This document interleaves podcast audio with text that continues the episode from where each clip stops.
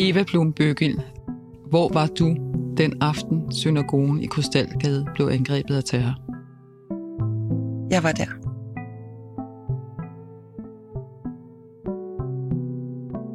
Der findes øjeblikke, der har ændret verden, så vi kender den for altid.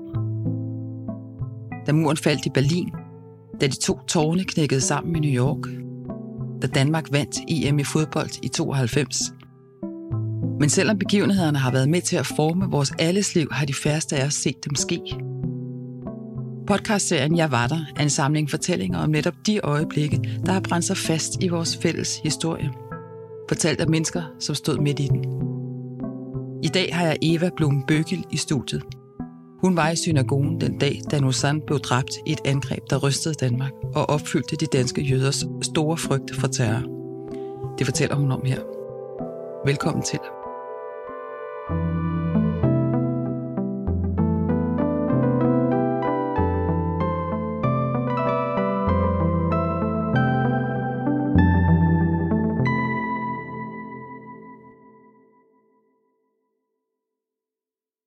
Jeg var til fest til fejring af en øh, ung pige, som øh, træder de første skridt fra barndom til at blive voksen, som de fleste i Danmark jo kender det fra en konfirmationsfest. Og det er det, der hedder en bar mitzvah. Det hedder en bat mitzvah, når ja. det er en pige, men altså rigtigt, ja. Og hvordan fejrer man det normalt? Jamen, det er jo sådan en, en familie- og vennefest. Man mødes, der er god mad, der er taler, der er sange, der er dans. Der er mange, øh, i det her tilfælde, Bart Mitzvah-pigens øh, klassekammerater og, og veninder med. Jeg tror, vi har været en 800 mennesker. De voksne til festen havde egentlig overvejet at aflyse festen. Det er den 15. februar 2015. En måned inden var det franske satireblad Charlie Hebdo blevet ramt af et terrorangreb, hvor 13 mennesker blev slået ihjel. Dagen inden var Krudtønden blevet angrebet, hvor Finn Nørgaard blev dræbt. Så måske var det ikke et godt tidspunkt at holde en bat mitzvah, tænkte de. Men vi, vi bliver beroliget af, at politiet har sagt, at de er opmærksom på det. De ved det godt, og, og vi kan godt tage til fest. Og så er der måske også sådan lidt, øh, ja, selvfølgelig skal vi til fest. Altså, hvorfor skulle vi blive angrebet? Vi har jo øh, i det jødiske samfund været udsat for mange trusler gennem tiderne. Og derfor er der altid nogen, som, altså, som stiller op og er frivillige vagter. Og det var der også her. Dan Usan stod ude på gaden, da, da jeg kom sammen med min øh, 14-årige søn. Vi kendte ham alle sammen, fordi han var en af dem, der altid stillede op. Og øh, vi kom, og han hilste på os, og, og ønskede os en god aften. Og vi sagde tak, fordi du er her.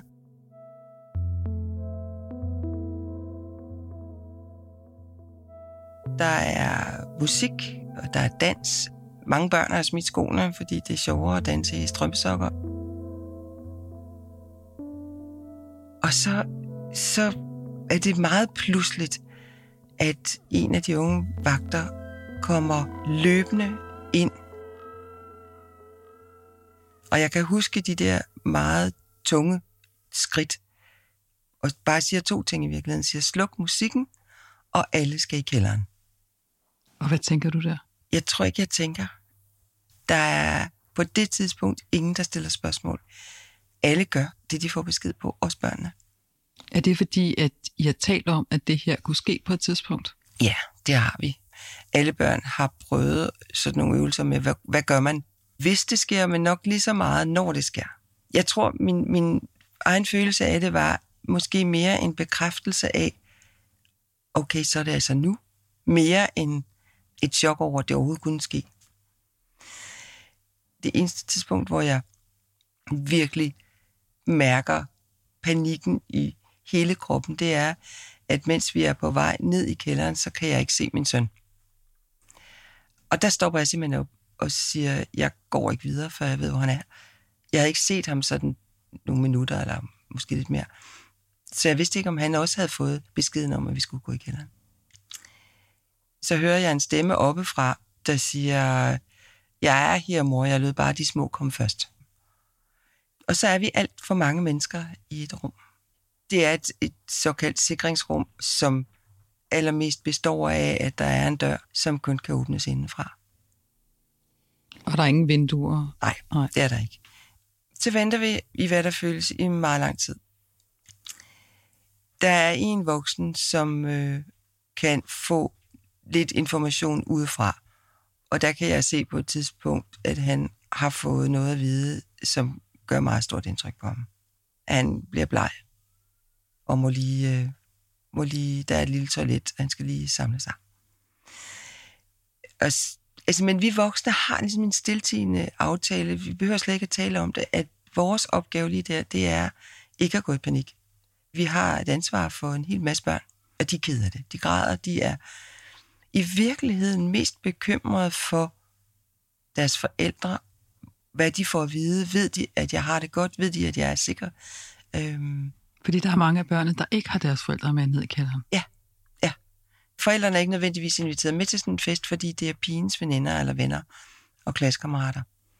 Men, øh. men hvordan sikrer I så, at de her børn kommer i kontakt med deres familie? Det gør vi ikke. Det kan vi ikke. Vi kan sige til dem, at vi er sikre på, at de nok skal få det at vide. Altså sådan helt ærligt, så ved jeg det jo ikke.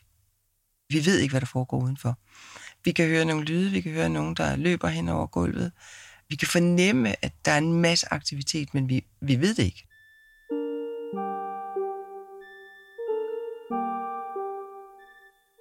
I virkeligheden er der også en meget kærlig og omsorgsfuld stemning imellem os.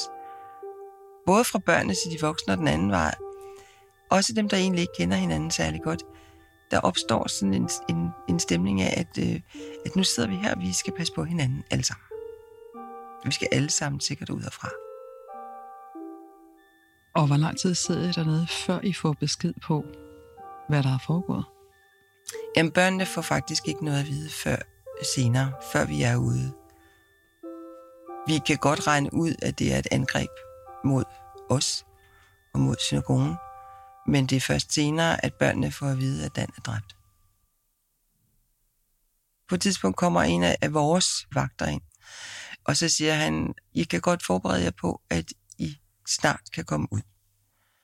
Og så skal I vide, at der står nogen uden foran. I skal ikke blive bange for dem, men det er øh, soldater fra antiterrorkorpset. De har hjelme på, de har skærme ned foran ansigtet, og de er bevæbnet. Og det var godt, at vi fik den advarsel, fordi vi vidste jo ikke, hvor mange der angreb synagogen, og hvem var de? Og, og det, at vi havde lukket en dør, jamen hvem ville prøve at komme ind til os, og hvordan?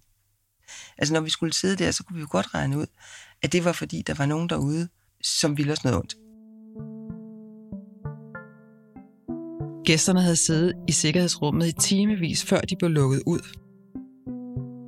Da døren endelig blev åbnet, blev gruppen sendt ud i en iskold februarnat.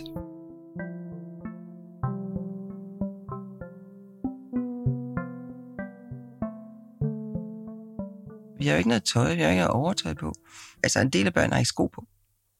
Så vi prøver sådan at fordele, hvad vi har på bedst mulig måde, og så tager alle voksne et barn i hver hånd. Og så bliver vi gelejtet ud igennem, øh, altså fra bygningen og ud i en gade, hvor der venter nogle busser. Så bliver vi kørt derfra til Bellahøj politistation. Og øhm, det, er den, det er det tommeste København, jeg nogensinde har set. Og vi har eskorte, og trafikken bliver holdt tilbage øh, undervejs, så vi simpelthen bare kan køre igennem. Og det er en meget, meget mærkelig, en meget mærkelig følelse. Det er sådan ligesom at komme ud i en virkelighed, som andre har kendt til i de der 4-5 timer, så vi jo intet har vidst om. Og der er ligesom noget, der går op for os der, at det her det er, det er alvorligt, og det er stort. At det er ligesom hele byen, eller måske hele landet, som er involveret i det her.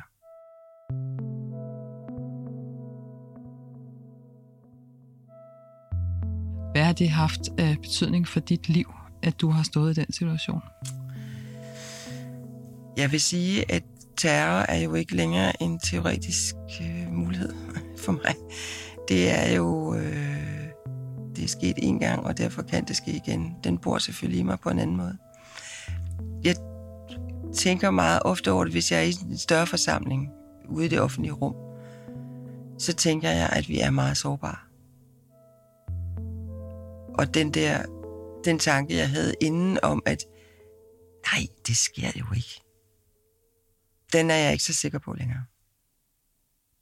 Og nu har du fortalt, at du havde en 14-årig søn på det tidspunkt. Hvad er det betydet for dig i forhold til det at være forældre til et ung menneske, som skal ud og leve sit eget liv? Jamen umiddelbart efter, der var han meget optaget af sikkerhedsinstallationer. Han analyserede simpelthen situationer hele tiden, også i lufthavnen, og vi brugte en del tid på at snakke om, at vi er bundnaive i, i Danmark. At vi er slet ikke forberedt på de her ting. Og han, øh, han reagerede for eksempel meget voldsomt på den minde øh, begivenhed, der var igennem København med fakkeloptog, hvor han, han ikke havde lyst til at være der. Han sagde, vi er, det er jo helt vanvittigt. Vi går her alle sammen. Det er jo bare et angreb. Så tager de os alle sammen på en gang. Så der er en mistillid i ham til, at de voksne eller myndighederne eller politiet faktisk har styr på det. Øhm, jamen, han skal jo leve sit liv. Altså, det skal jo helst ikke præge ham. Men jeg, men jeg ved, at det også, altså, den angst bor også i ham. Eller den realitet, at terror findes i verden, og den kan ramme dig, øh, den, den, øh, den, den sidder også fast i ham.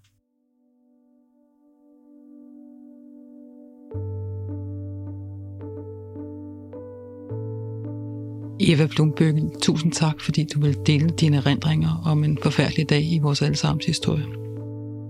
Selv tak. Jeg var der er en podcastserie produceret af Enigma, Museum for Post, Tele og Kommunikation i samarbejde med Heartbeats. Fortællinger fra øjeblikke i menneskers liv, der har ændret vores alles verden. Mit navn er Jane Møllenberg Sandberg. Tak fordi du lyttede med.